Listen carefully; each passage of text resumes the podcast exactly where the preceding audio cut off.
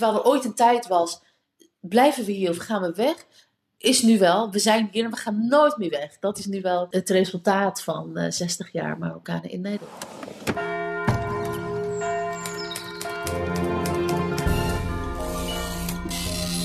Je luistert naar het geheugen van Brabant.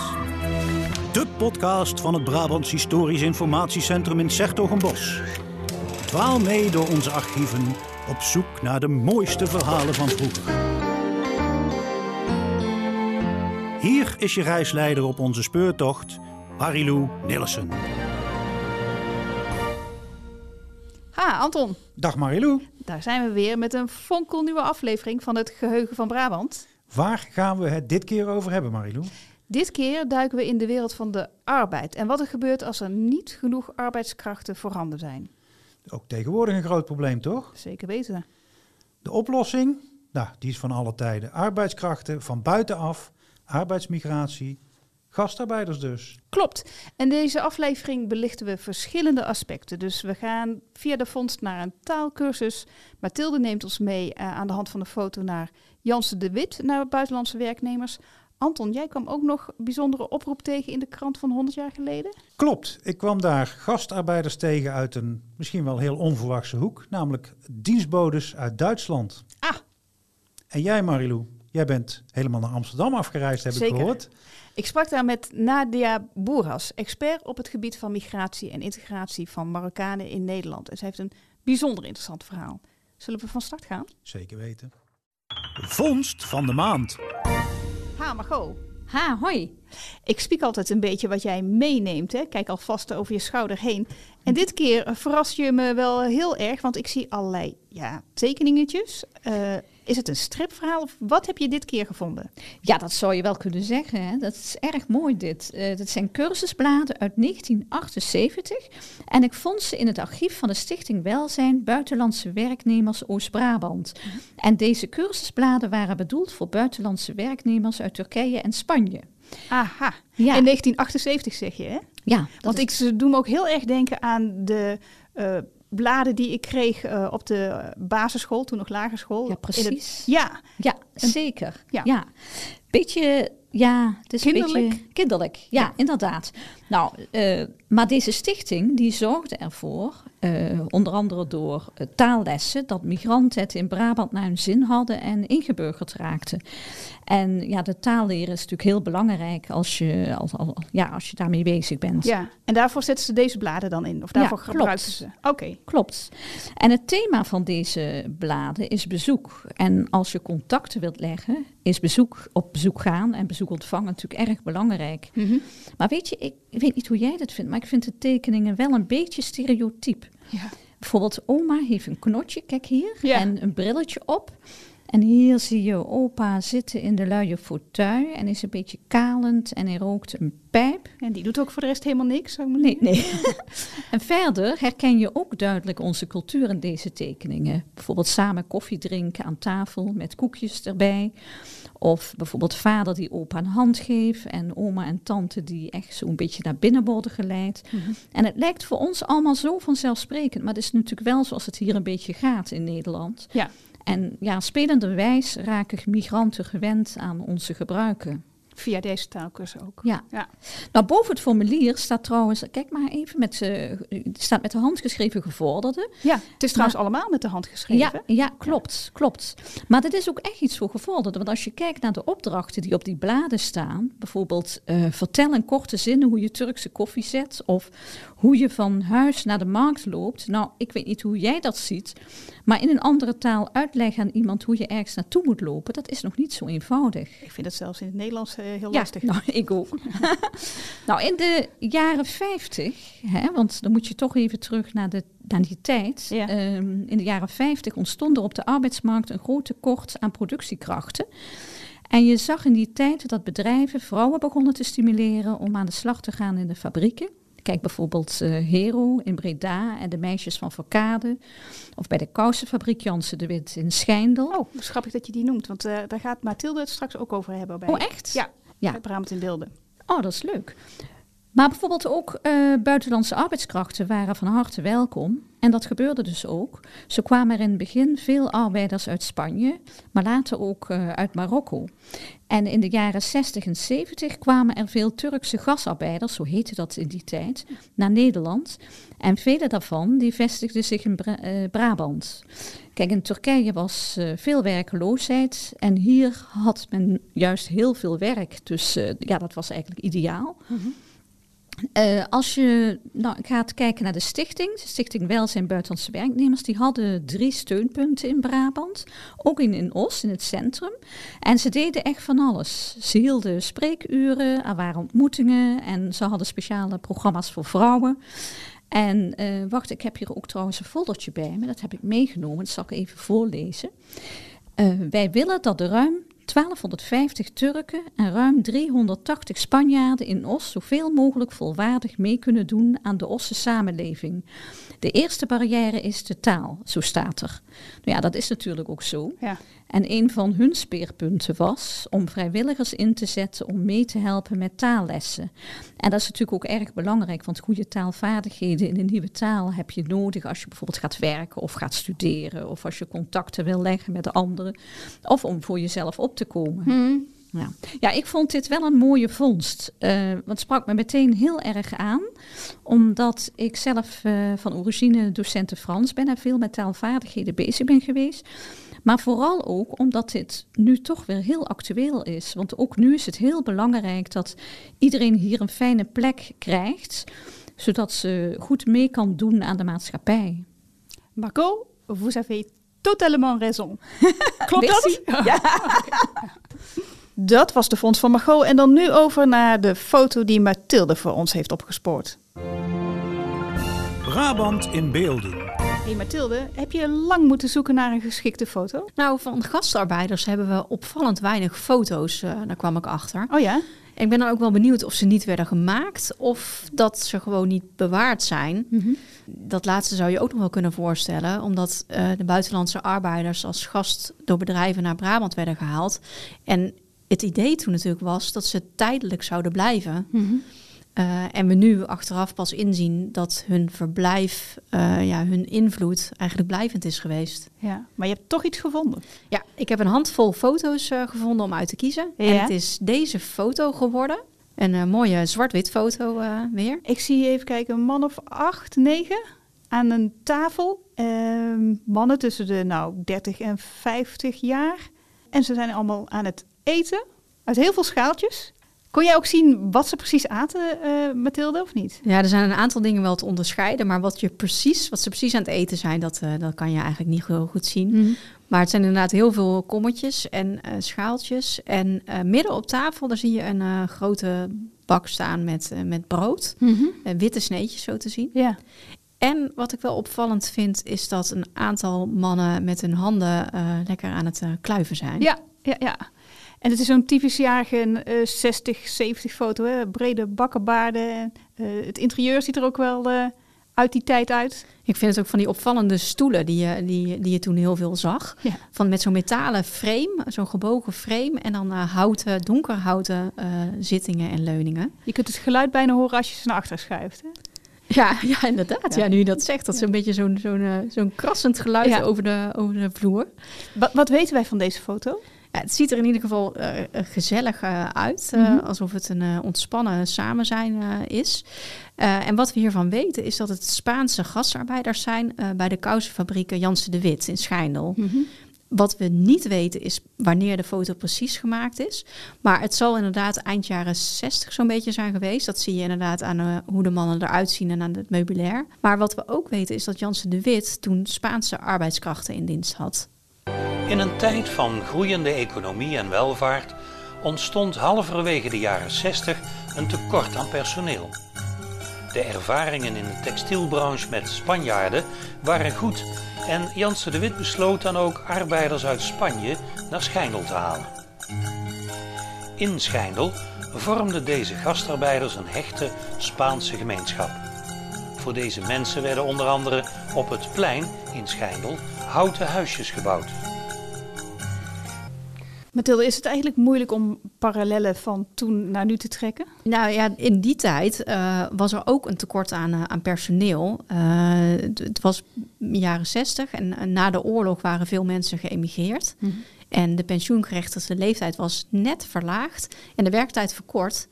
En getrouwde vrouwen die werden toen nog niet geacht te werken. Dus een fabriek als Jansen de Wit, die aan het groeien was, die keek over de grenzen voor uh, arbeidskrachten. Uh -huh. En ze keken dus ook uh, naar Spanje. En iets opvallends wat die keuze ook heeft beïnvloed, is dat Spanjaarden dezelfde godsdienst hadden als uh, de Schijndelse bevolking.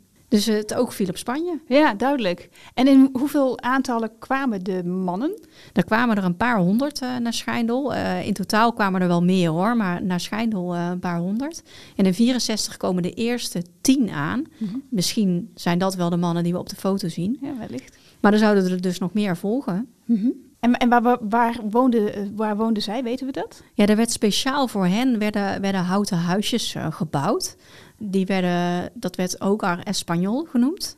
En dat betekent Spaans thuis. Ah, nou dat klinkt mooi, maar Spanje, Schijndel, er zijn toch nog wel wat verschillen volgens mij. Ja, moet je je voorstellen dat je vanuit een heet en droog Spanje zo in Schijndel uh, neergezet wordt. Ja. Ja, dat lijkt mij een enorme overgang, uh, ondanks het lekkere eten wat, uh, wat er kennelijk op tafel gezet werd. Ja. ja, en ik ben eigenlijk ook wel benieuwd hoe het deze mensen verder verging. Of ze hier zijn gebleven of terug zijn gegaan. En of de mannen op deze foto een gezin in Spanje hadden, wat ook later is overgekomen. Hm. Of misschien zijn ze hier wel een familie gestart. Ja. Ik weet het niet. Nee.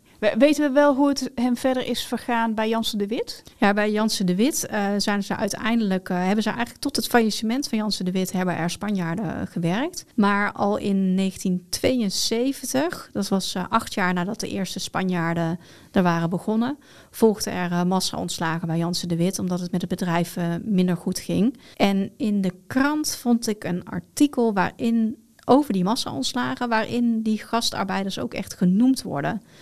Kijk maar eens even hier. Ja. Even kijken.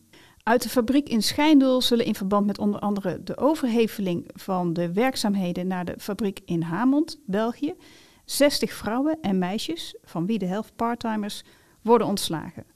Verder zullen in Schijndel als gevolg van verdere mechanisatie, beperking van het assortiment en verschuiving in het artikelenpakket 69 mannen moeten afvloeien. Voor 22 ouderen onder hen zal een non-activiteitsregeling worden getroffen. En onder de resterende 47 mannen bevinden zich 12 gastarbeiders, waarvoor, hé, dat is interessant, bedrijven in Helmond al belangstelling hebben getoond. Dus het zijn gewilde arbeidskrachten. Dat zijn het zeker, ja. Dus de kans is groot dat ze uh, opnieuw werk hebben gevonden en in uh, Nederland zijn gebleven. Dus in feite is dit ook een oproep, hè? Weet je meer?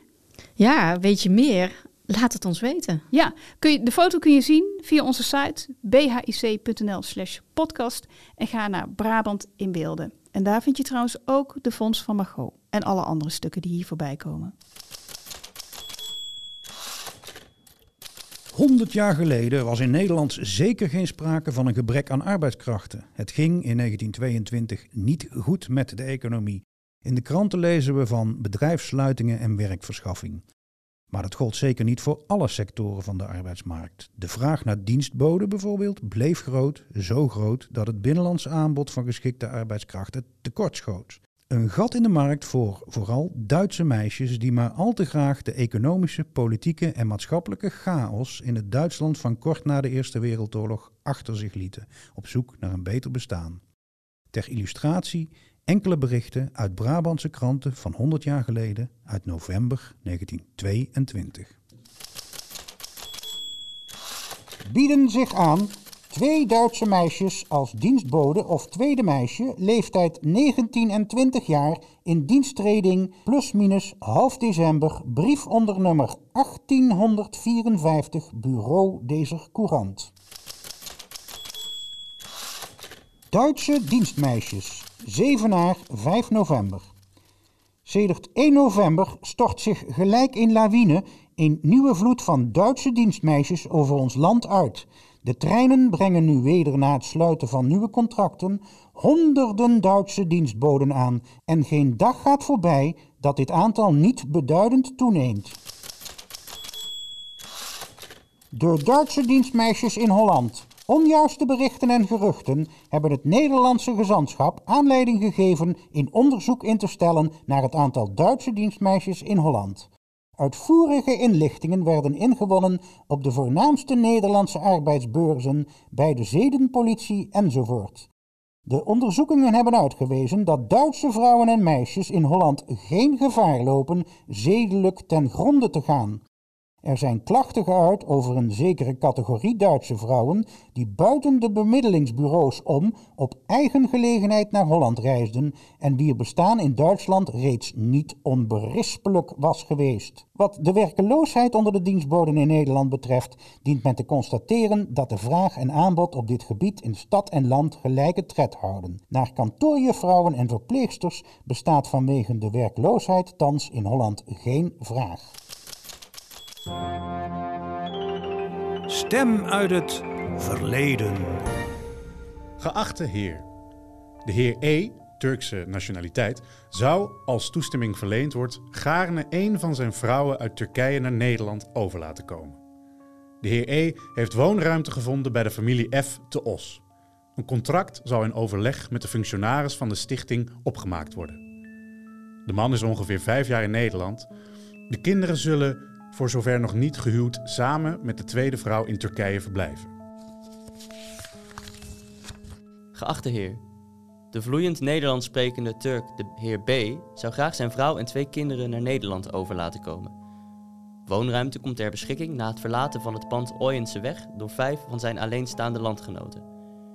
Hij zou dan de beschikking krijgen over een woonkamer en drie zolderslaapkamers. Mevrouw Weduwe C., hoofdbewoonster van dit pand, dat eigendom is van de gemeente, houdt dan de beschikking over een nog in te richten woonkamer en slaapkamer.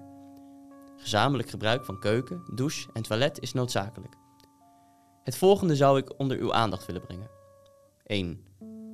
Volgens mij is er sprake van een gezonde vriendschappelijke relatie tussen mevrouw C en de heer B. 2. Een bezoek aan haar gehuwde dochter in het buitenland voor 3 tot 6 maanden zou voor mevrouw C tot de mogelijkheden gaan behoren. Nu kan dit niet plaatsvinden, omdat haar zorg voor de alleenstaande Turken haar hier houdt. 3. Hoewel de andere alleenstaande Turken niet graag naar een ander pension gaan, vinden zij dat de gezinshereniging van de heer B prevaleert. Door mevrouw C wordt naarstig naar een goed onderkomen voor hen gezocht. Een van de mogelijkheden wordt vanavond door mij bekeken. Namens betrokkenen verzoek ik u het bovenstaande in overweging nemende toestemming tot gezinshereniging te verlenen. Geachte heer, de heer D is voornemens zijn Turkse vrouw over te laten komen. Hij heeft een kamer gevonden in het pand Palmstraat. Bedoelde woonruimte is door ons bezien en akkoord bevonden. Abusievelijk heeft mevrouw D reeds een vliegticket gekocht, welke verloopt op 25 oktober van dit jaar.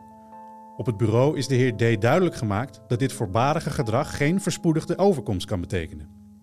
Ik verzoek u echter beleefd met de behandeling enige haast te maken. Begin jaren 60 werkten al enkele honderden buitenlandse werknemers, gastarbeiders, bij bedrijven in Os. Het betrof voornamelijk Spanjaarden, Turken, Italianen en Grieken bij bedrijven als Bergels, Hartog en Zwanenberg. En eind jaren 60 zou hun aantal ruimschoots zijn verdubbeld. In 1965 werd daarom de stichting Begeleiding Buitenlandse Werknemers OS opgericht, om de belangen van deze werknemers te behartigen. De stichting adviseerde en begeleidde werknemers ook bij het verkrijgen van geschikte woonruimte. En vaak ging het om kamers in particuliere pensions. In het archief van de stichting zitten vele verzoekschriften en adviezen aan onder andere de chef van het gemeentelijke woningbureau en de hoofdinspecteur van politie. Samen geven zij een indruk van de problematiek rond het vinden van woningruimte door Turkse gastarbeiders en de hereniging met hun gezinnen.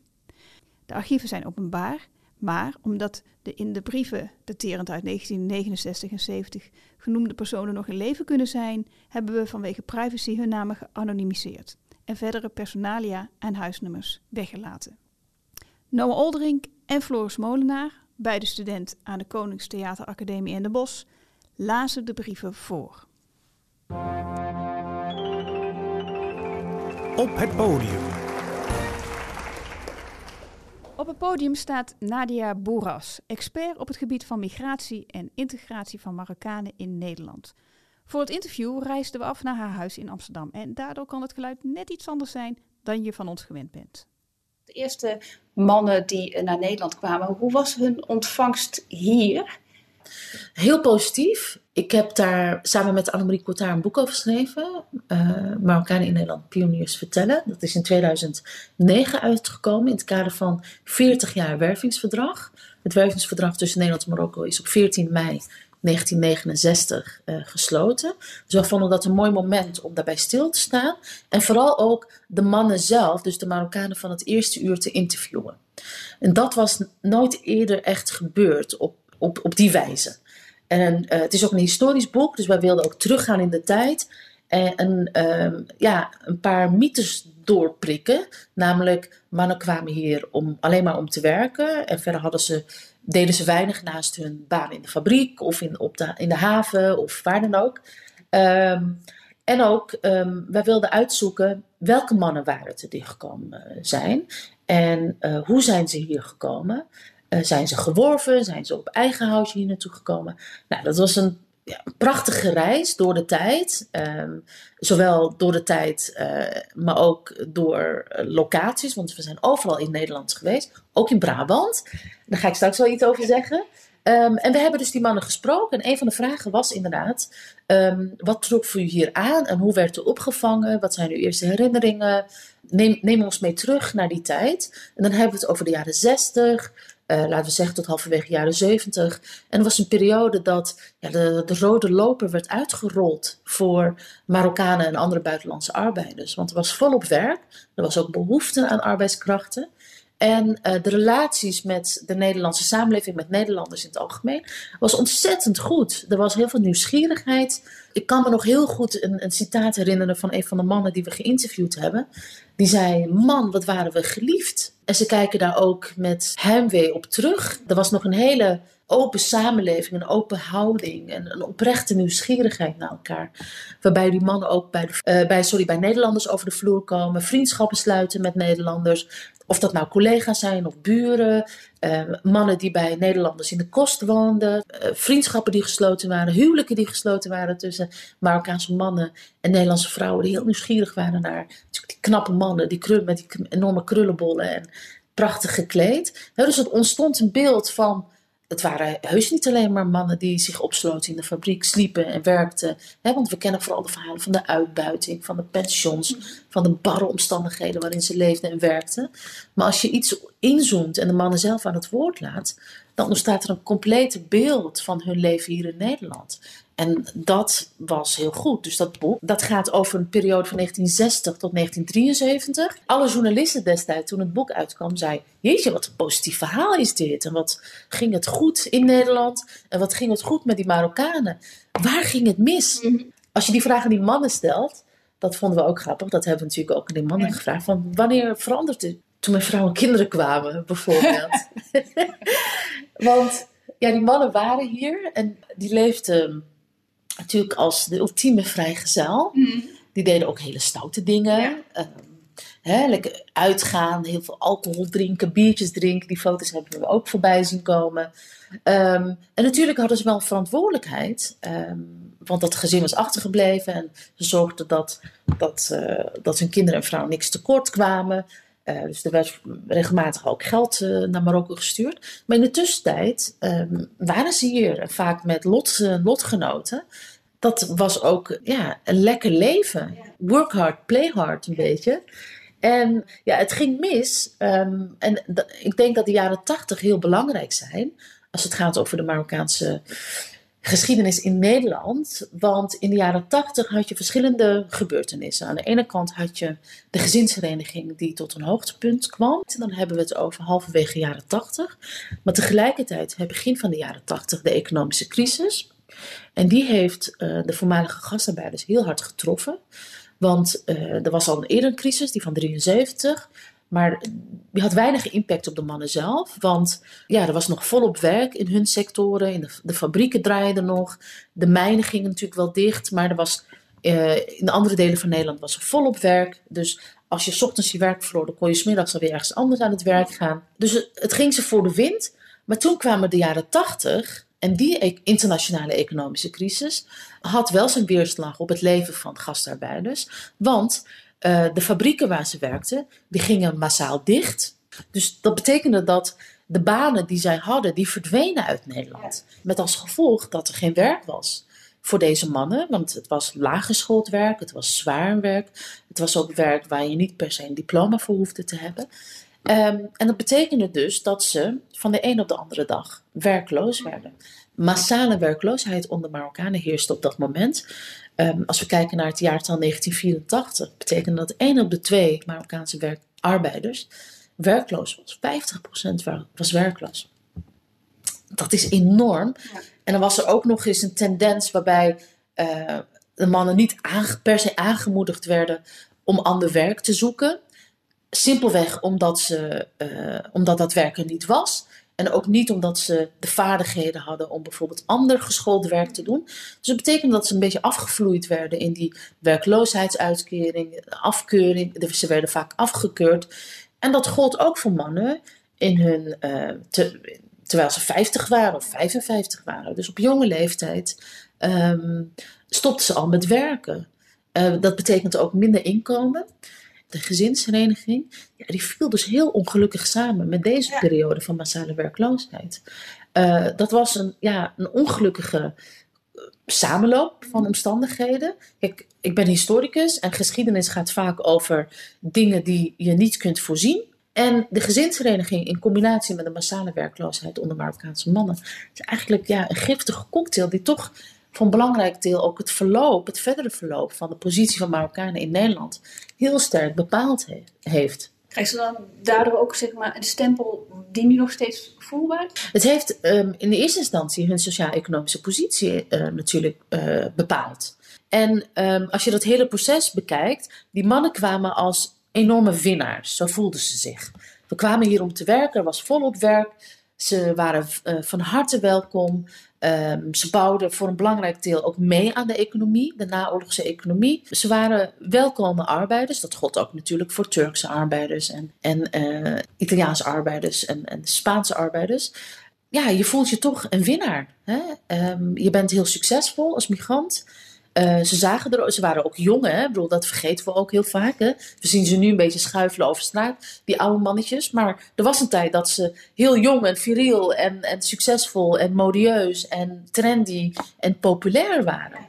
En dat beeld straalde ze ook uit. Dus als je kijkt naar die foto's uit de jaren 60 en 70, dan zie je succesvolle, gezonde mannen, hardwerkende mannen. Um, en dat veranderde doordat ze uh, ja, langzaamaan ouder werden, hun baan verloren en ineens echtgenoot waren en vader waren, terwijl ze dus heel lang hier zelfstandig gewoond hebben. En dan voel je toch een beetje de verliezer van de samenleving. Uh, de verliezer van de economie, de verliezer van de geschiedenis. Want je bent niet meer de succesvolle migrant. Want je hebt geen werk meer, weinig inkomen. Je kinderen moeten integreren. Je vrouw moet ook haar plek zien te vinden in de samenleving. Dus in eerste instantie hebben we te maken met sociaal-economische problemen. Ze zorgden er ook al voor dat ze soms niet heel gemakkelijk konden integreren. Of met moeite konden integreren. Of hun kinderen niet vooruit konden helpen. En dat zorgde weer voor problemen. Nou ja, problemen met de kinderen. Maar het stempel dat erop gedrukt wordt, daar later, was. Nou, het, zijn, het is een groep die problemen veroorzaakt in plaats van een groep die problemen heeft. En we hebben de neiging in Nederland om vooral vanuit een culturele of etnische bril te kijken naar problemen die er zijn in de samenleving. Dus al heel gauw werden de problemen van die gezinnen werden vooral geïnterpreteerd als culturele problemen, als religieuze problemen, als etnische problemen. Hè? Dus uh, omdat ze Marokkaan zijn, um, um, zitten ze in die positie in plaats van, nou, het waren arbeiders die hun baan uh, verloren. En, um, en hun problemen hebben vooral een sociaal-economisch component, maar dat werd heel erg op een, op een hoop gegooid. En wat doe je als je geen werk meer hebt? Ja, dan uh, zoek je elkaar weer op. Waar doe je dat? In de moskee. Dus ja, er werd al heel gauw een stempel gedrukt op een gemeenschap die weinig productief is, die uh, niet alleen problemen heeft, maar vooral ook problemen veroorzaakt. En dat heeft later de discussies over Marokkanen in Nederland heel erg bepaald. En ook hoe we uh, het begrip integratie interpreteren. Hè? Als er bijvoorbeeld problemen zijn met de tweede generatie, hangjongeren of jongeren, hè, die ehm, werd dan gezegd, nou ja, ze kunnen hun kinderen niet opvoeden bijvoorbeeld, of ehm, ze zijn slecht aangepast, nou ja, dat soort problemen. Dat, dat zijn de discussies uit de jaren 90 en natuurlijk vanaf 2000 neemt, uh, neemt die discussie natuurlijk een enorme vlucht. Onze stelling in dit boek eh, is, kijk eens terug naar die periode, probeer eens te kijken naar het begin van de migratie van Marokkanen naar Nederland. En hoe heeft zich dat ontwikkeld? En hoe kunnen we die problemen ook verklaren of duiden? Uh, als we het over Marokkanen hebben in Nederland, dan zijn het vooral, kijken we daar vooral vanuit een, hè, een beleidstechnisch oordeel naar. En dan letten we vooral op de problemen, kijken we niet wat er goed gegaan is. En dat is, dat is heel tragisch, want er was een periode dat Marokkanen heel gewenst waren en heel succesvol waren. En ook met heel veel plezier terugdenken aan die tijd. En, en als je dus het ware verhaal vertelt zonder de mannen op een voetstuk te plaatsen. Uh, want daar ben ik heel erg voor. Gewoon die, de rauwe historische werkelijkheid. Hoe is die gegaan?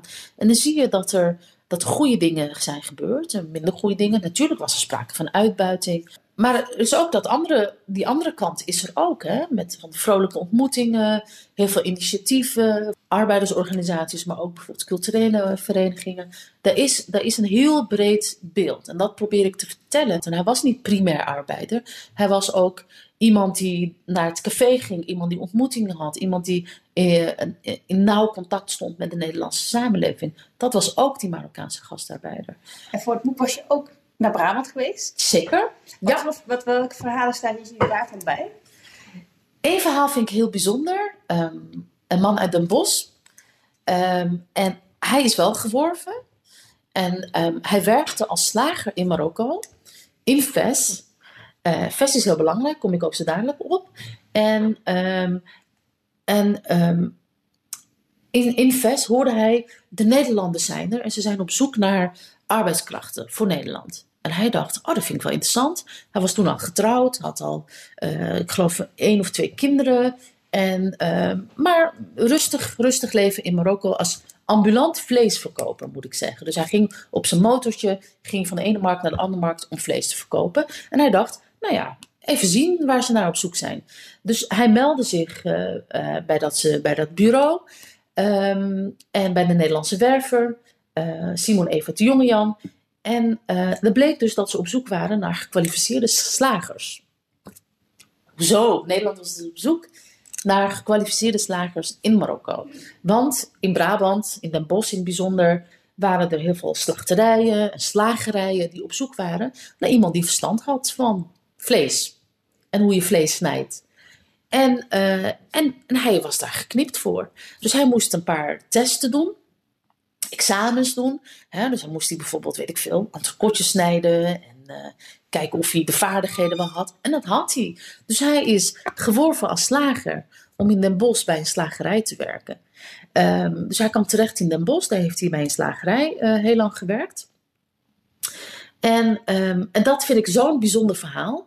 Want bij een Marokkaanse gastarbeider die geworven is, denk ik wel gauw iemand die in de zware industrie terechtkomt, of in de mijnen, of uh, in de havens. Uh, maar je kan dus ook als slager geworven zijn. Dat was dus die man uit Brabant. En in Brabant had je, had je natuurlijk ook heel veel industrie. Je had uh, Campina, Campina Melkunie heet het geloof ik toen. Had je, had je in Veghel. Ja. de Marsfabriek in Veghel. Um, Sveggel was een trekpleister voor heel veel um, uh, buitenlandse arbeiders, in het bijzonder Marokkanen. En het leuke is, uh, is dat uh, verreweg de meeste Marokkanen uit Veghel bijvoorbeeld uit Ves komen. Maar als je dus bijvoorbeeld inzoomt op Brabant en in het bijzonder op Veghel, dat is wel interessant. Mijn man is geboren in Veghel en opgegroeid in Veghel. En ook zijn familie komt uit Ves dan zie je dat heel veel Marokkanen uit VES komen. En dat werkt gewoon omdat mensen gebruik maken van hun sociale contacten, hun sociale netwerken. En het fenomeen als kettingmigratie. Dus er gaat er één iemand gaat eerst. En die zegt, joh, er is heel veel werk hier, kom. En dan komt er een neef, een, uh, een broer, een oom, een streekgenoot, een buurtgenoot, een schoolgenoot. En zo krijg je dus een concentratie van mensen uit een bepaald deel uh, uit, uit Marokko.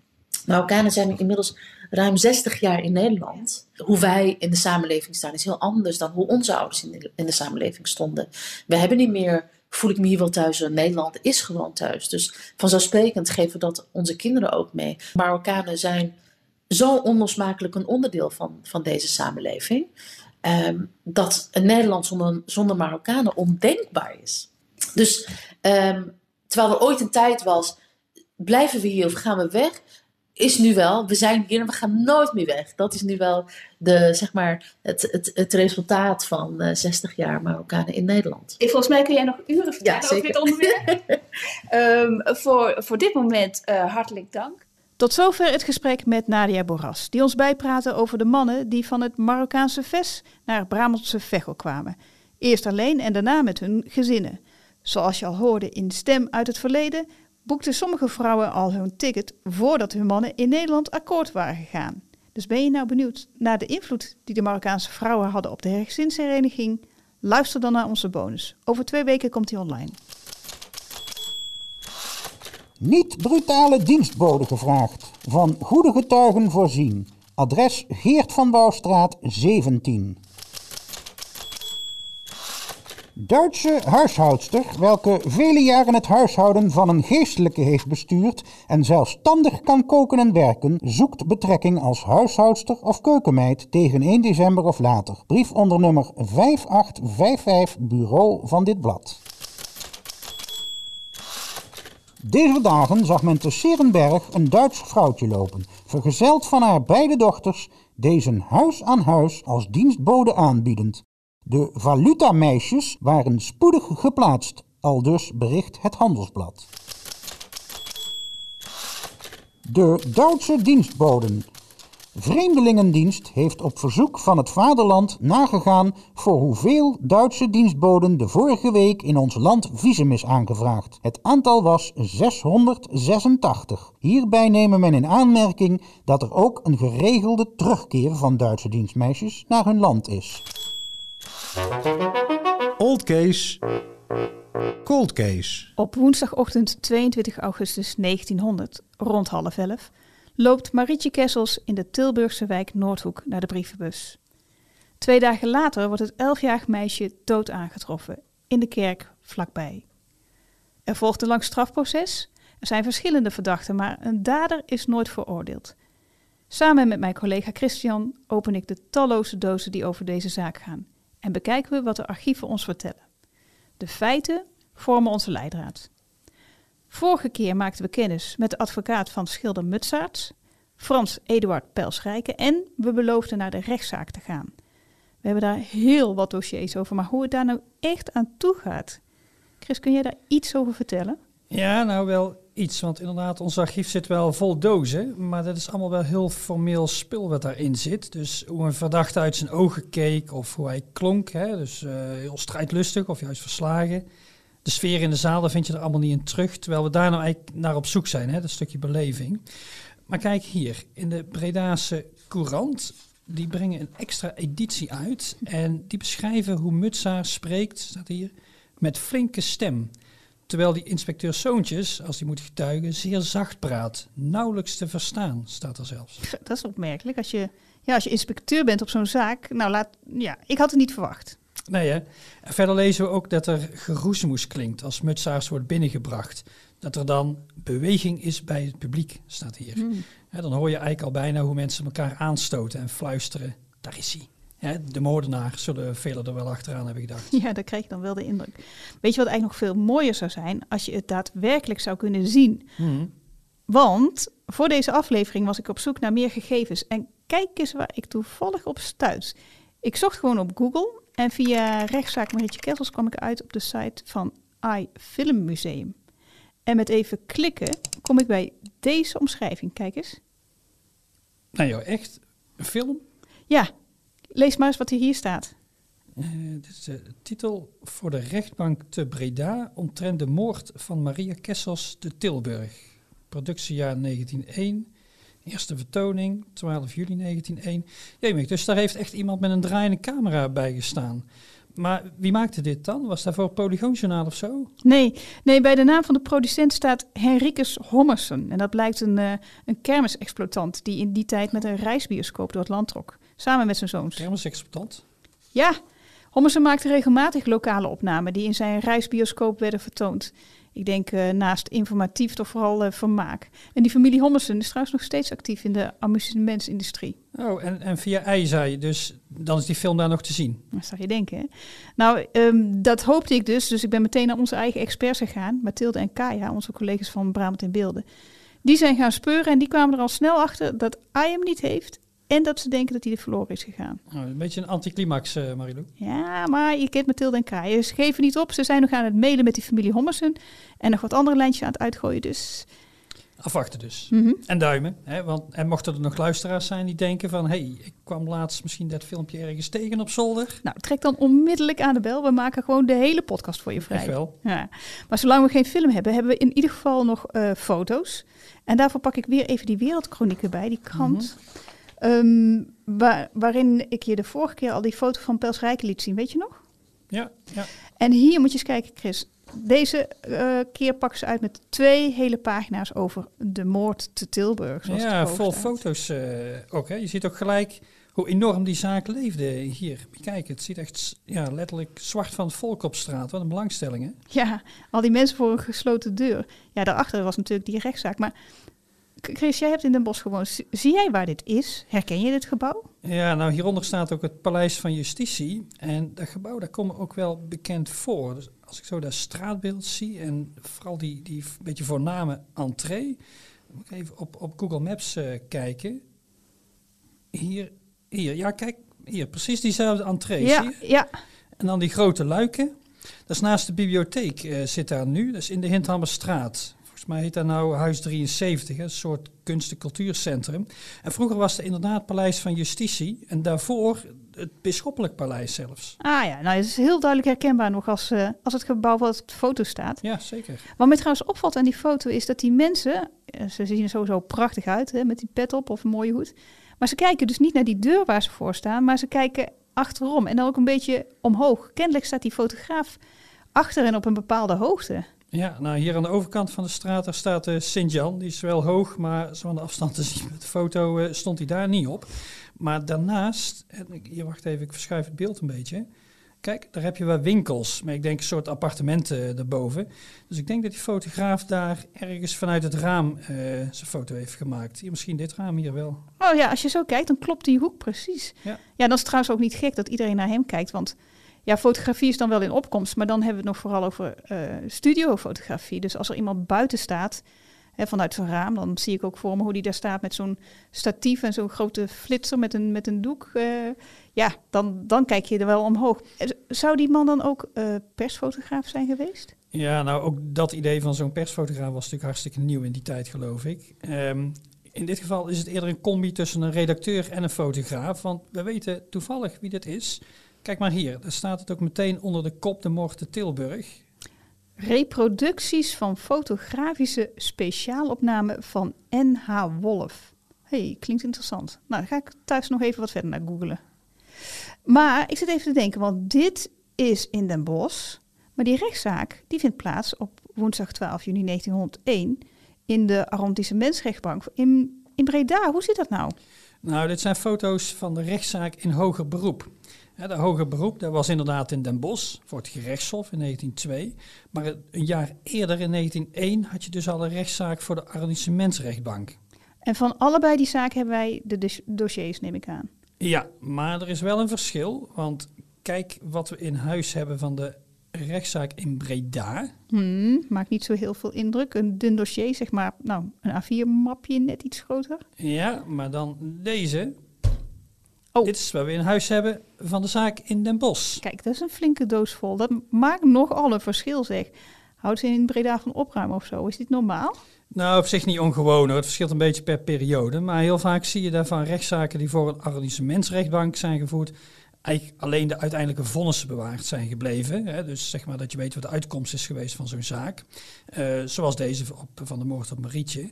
Maar bij zaken in hoger beroep wordt dan vaak veel meer bewaard. Hè? Dat ging natuurlijk vaak ook om, om wat grotere zaken, belangrijke zaken, uh, waar misschien ook wat meer van afhing. Dus waarvan het misschien ook belangrijk werd gevonden dat ze goed gereconstrueerd konden worden. Ja, ja dus in zo'n procesdossier van het gerechtshof, zoals deze doos, ja, dan kom je ook vaak allerlei andere stukken tegen die gebruikt waren bij die eerdere rechtszaak. Mm, zoals? Uh, brieven, getuigenverklaringen, bewijsstukken. Eigenlijk dingen ja, waarvan we in eerdere podcasts er al een paar uh, gezien hebben. Bijvoorbeeld zo'n stukje hout, weet je nog, Ah, uit ja. de kerk, hè, met die bloedspotjes eh, erop. Ja. Maar, maar wat er dus tijdens de rechtszaak in Breda allemaal precies is gezegd, dat weten we dus niet. Toch weer wel, hè, want nou, enerzijds de kranten deden er uitgebreid verslag Ja. van, maar ook in het persoonlijk archief van Pels Rijken, de advocaat, zit een kopie van het volledige procesverbaal van die terechtzitting.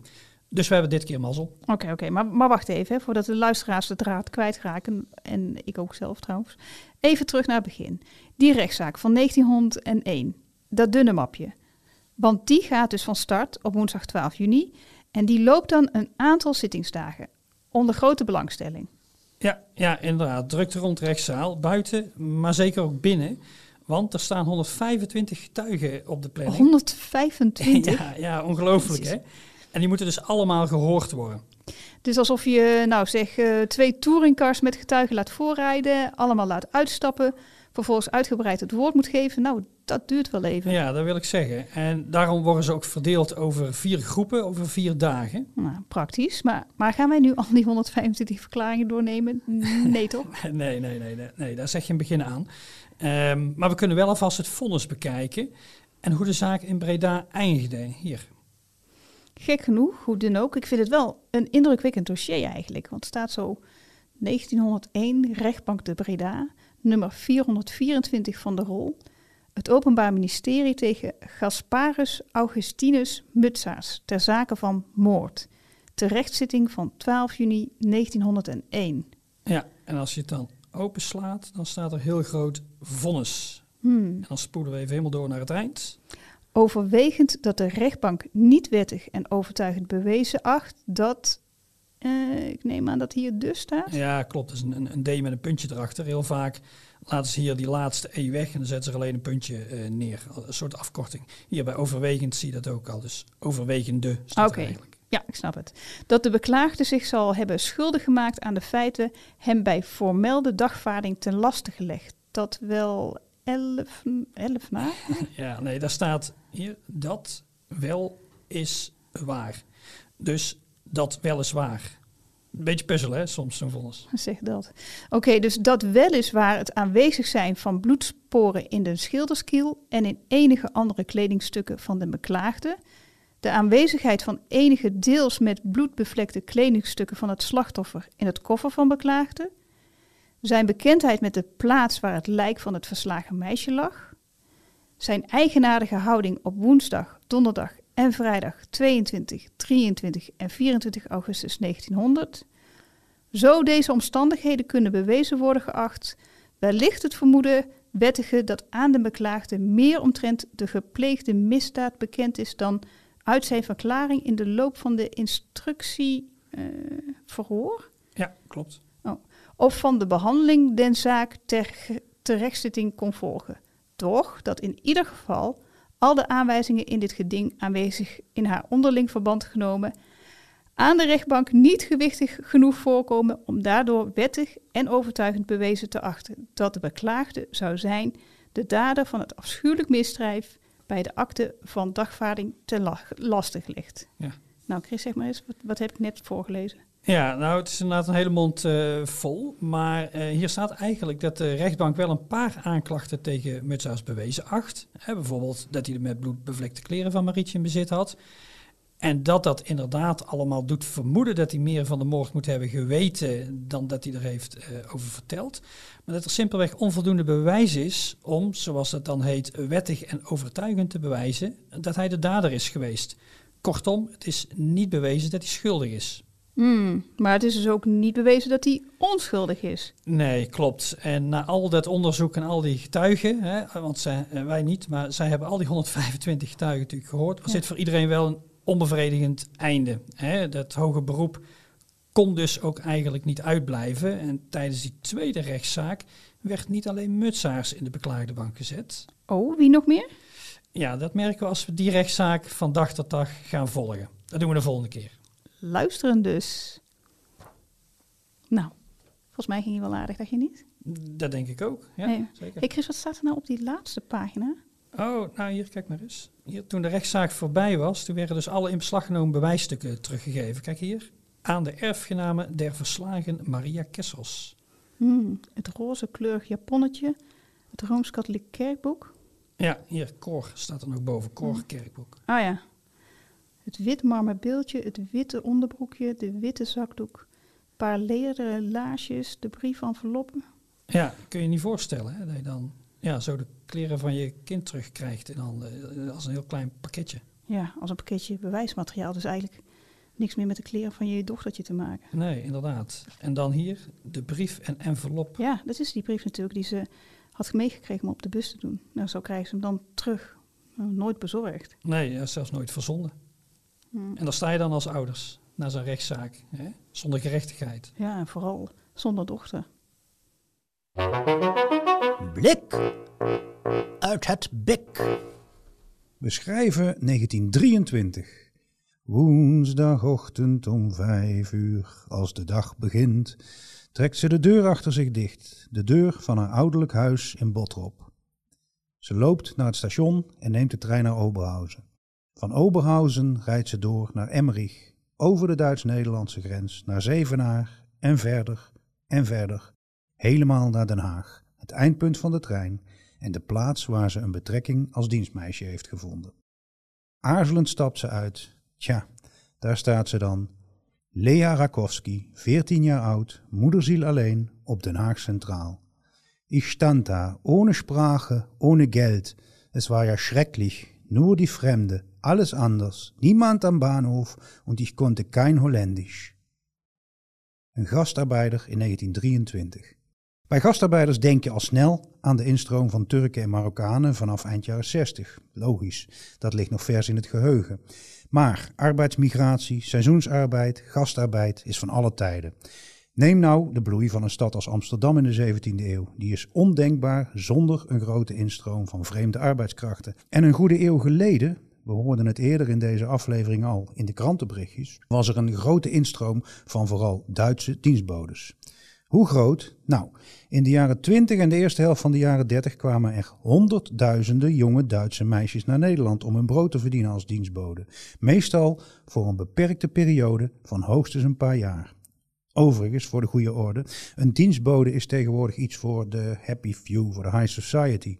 Maar in een tijd dat er nog geen wasmachines en stofzuigers waren, geen koelkasten en vaatwassers, lag dat anders en was het in een brede bovenlaag van de bevolking heel normaal om huispersoneel te hebben. Om een indruk te geven, op een bevolking van bijna 8 miljoen telde Nederland in 1930 maar liefst zo'n 270.000 vrouwen die werkzaam waren als huispersoneel. Zo'n 35.000 van hen kwamen uit het buitenland. Het overgrote deel, zo'n 235.000 dus, was van Nederlandse afkomst. Hoe zat het in Noord-Brabant met die buitenlandse dienstbodes? Laten we bijvoorbeeld eens naar Vught kijken. In 1930 een gemeente met iets meer dan 10.000 inwoners. In de Vughtse dienstbodenregisters over de periode 1921-1934 komen we 202 vrouwen van buitenlandse afkomst tegen. Die werden ingeschreven als dienstbode, huishoudster, kindermeisje en dergelijke. 81% Duits en nog eens 9% Oostenrijks. Verreweg de meeste waren jong, Ruim 80% was jonger dan 30 jaar, 20% onder de 20. Ja, er zaten zelfs meisjes van 14 en 15 jaar tussen. Veel meer dan de basic facts, de geboortedatum, geboorteplaats, datum van inschrijving, waar ze vandaan kwamen, datum van uitschrijving, waar ze heen gingen, komen we uit de archieven over deze dames helaas meestal niet te weten. Neem nu bijvoorbeeld Emma Eichner uit het Oostenrijkse Amstetten, die in juni 1930, ze was toen 22 jaar oud, in Vught als dienstbode aan de slag ging. Een jaar later vertrok ze naar Hoek van Holland om nog geen maand later alweer terug te keren naar Vught, waar ze van 1931 tot 1934 dienstbode was op de Middenweg 5 bij de familie Pelgrom, een fabrikant en handelaar in Manden. Emma vertrok in 1934 naar Rosmalen, naar Koudewater. Hopelijk voor haar, omdat ze er een baan had gevonden. In Vught had ze Jan Boers leren kennen, met wie ze in 1937 in het huwelijk trad. De laatste vermelding van Emma Eichner die ik heb gevonden dateert van 1939, wanneer een doodgeboren kindje wordt aangegeven. Daarna zwijgen de bronnen. Nou ja, zwijgen de bronnen voorlopig, want ze zijn grotendeels nog niet openbaar. Maar hoe dan ook, De archieven leren ons alleen maar de basisfeiten over Emma Eigner. Het vervolg van haar levensverhaal blijft vooralsnog een vraagteken, om over haar ervaringen als dienstmeisje nog maar te zwijgen. En dat geldt eigenlijk voor alle Duitse en Oostenrijkse dienstmeisjes die in Vught hebben gediend. Hun ervaringen hebben ze mee het graf ingenomen. We kunnen ze er helaas niet meer naar vragen. Gelukkig heeft historica Barbara Henkes eind vorige eeuw die vragen wel gesteld. Zij interviewde zo'n 160 toen inmiddels al hoogbejaarde buitenlandse dienstbodes. Geen Vuchtse, maar wel lotgenoten die elders in den landen hebben gewerkt. Oral history heet dat, mondelinge geschiedenis. Die getuigenissen vormen de kern van het boek Heimaat in Holland, waarin op basis van archiefonderzoek, maar vooral op basis van die persoonlijke verhalen, een indringend beeld wordt geschetst van één van de vele golven van gastarbeid die ons land heeft gekend. En zo komt het ook dat we weten hoe Lea Rakowski zich voelde op die dag in 1923 op Den Haag Centraal. Ohne Sprache, ohne Geld. Dat was hij weer, Marilou. Precies, Anton. En ik ben benieuwd wat onze luisteraars ervan vonden. We horen het graag. Ja, en dat kan op verschillende manieren. Hè. Stuur een mailtje naar podcast.big.nl of laat een review achter op je favoriete podcast-app. Zo kunnen ook anderen onze podcast beter vinden. Of die van onze studenten natuurlijk. Ja, de podcast Vrouwen Buiten Zicht is een aanrader, zoals bijvoorbeeld Rob van Putten via Twitter ons liet weten. Over twee weken vind je hier onze bonus. En over een maand is het december. En dat is bij uitstek de feestmaand. En dan maken wij er hier ook een feestje van. Nu al zin in. Welkom bij Vrouwen Buiten Zicht. Daders en slachtoffers in turbulente Brabantse tijden. Een samenwerking tussen het Brabants Historisch Informatiecentrum en masterstudenten geschiedenis en actualiteit van de Radboud Universiteit. In deze zesdelige podcast onderzoeken zes jonge historici de rol van vrouwen in alledaagse criminaliteit in oorlogstijd. Aan de hand van persoonlijke verhalen duiken zij in het verleden van de gewone vrouw in Brabant tijdens de Eerste en Tweede Wereldoorlog. Niet iedereen is of een dader of een slachtoffer. Je hebt ook mensen die er tussenin zitten, zelfs in de oorlog. Dus een onderwerp als Tweede Wereldoorlog heb je echt goed en je hebt echt slecht. Zeker in vertellingen ervan. En de realiteit is natuurlijk totaal anders. Vrouwen buiten zicht. Vanaf medio oktober in je favoriete podcast-app. Kijk voor meer informatie op bhic.nl/podcast.